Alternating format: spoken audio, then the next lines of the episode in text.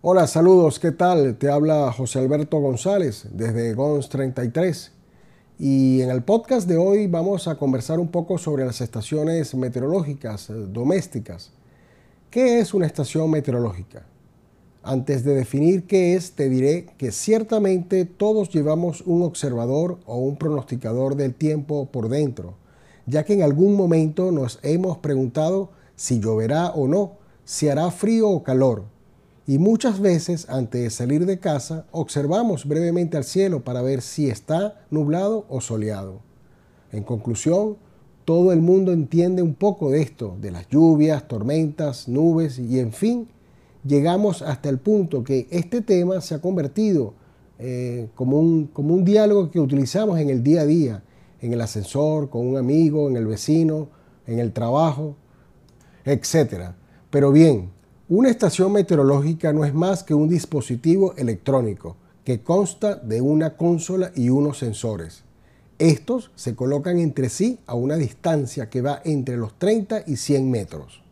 Todo esto dependerá del modelo a utilizar, ya que en algunas son más potentes y de mayor alcance. Por ejemplo, existen marcas como La Crosse, AccuRite o Davis Instruments. Esta última, en mi opinión personal, es una de las más exactas y confiables. La estación meteorológica consta de una consola que va dentro de nuestra casa u oficina y el sensor o los sensores van en el exterior de la casa. La consola nos permite leer los datos que recogen los sensores, que son temperatura, humedad, exterior. Y en el caso de la consola que tenemos dentro de la casa, nos dará temperatura, humedad y presión barométrica. Si la estación es un poco más completa y más profesional, esta contará con un anemómetro y veleta. Esto para mostrarnos la intensidad y dirección del viento.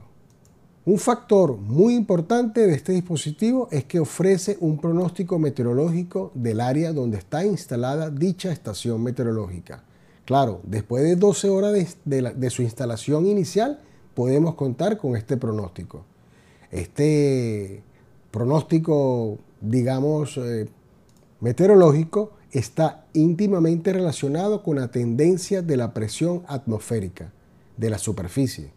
En caso que la presión barométrica comience a descender, habrá una indicación que marcará lluvia y en caso de que suba, marcará buen tiempo. Por esto, es importante que los sensores de temperatura y humedad externa estén bien protegidos y sobre todo de los rayos solares. Aunque muchos sensores externos vienen con un protector, otros no lo tienen. Y esto puede dar una falsa indicación en la temperatura o la humedad. Los precios de las estaciones meteorológicas varían según su marca y modelo, pero van desde unos $100 hasta los $1,300, que es el caso de los modelos, profesionales, de los más avanzados. Como puedes ver, las más económicas te van a ofrecer lo más básico, como sería temperatura y humedad, y las más costosas te van a ofrecer hasta un pronóstico muy acertado y más precisa en sus datos que son más confiables. Bueno amigos, espero te haya gustado este capítulo sobre las estaciones meteorológicas. Te espero en el próximo podcast, acá en GONS 33, un podcast de tecnología.